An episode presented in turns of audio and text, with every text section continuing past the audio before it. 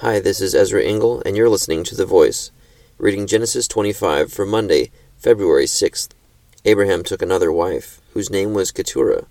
She bore him Zimran, Jokshan, Medan, Midian, Ishbak, and Shua.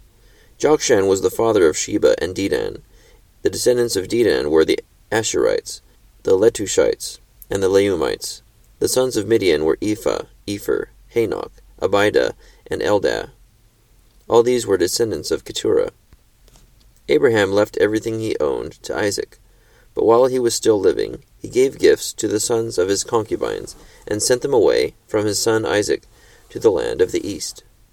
Altogether, Abraham lived a hundred and seventy five years. Then Abraham breathed his last, and died at a good old age, an old man and full of years.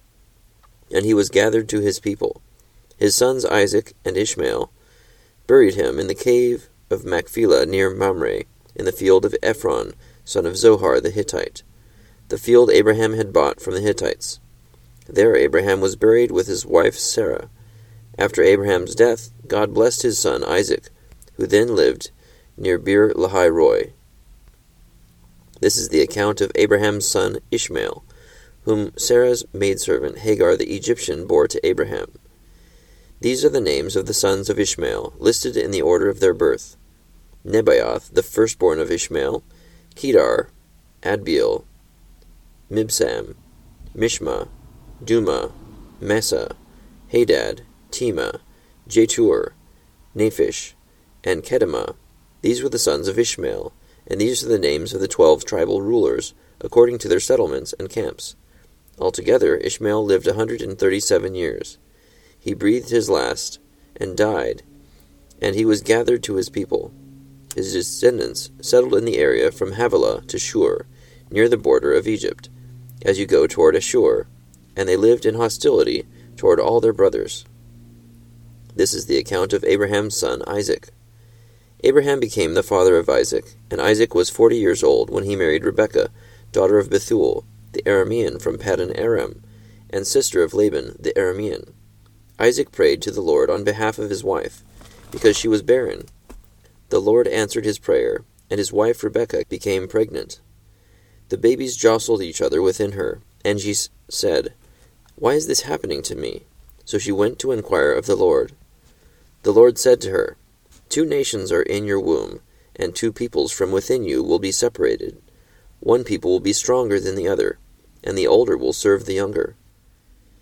When the time came for her to give birth, there were twin boys in her womb. The first to come out was red, and his whole body was like a hairy garment. So they named him Esau. After this, his brother came out with his hand grasping Esau's heel, so he was named Jacob. Isaac was sixty years old when Rebekah gave birth to them.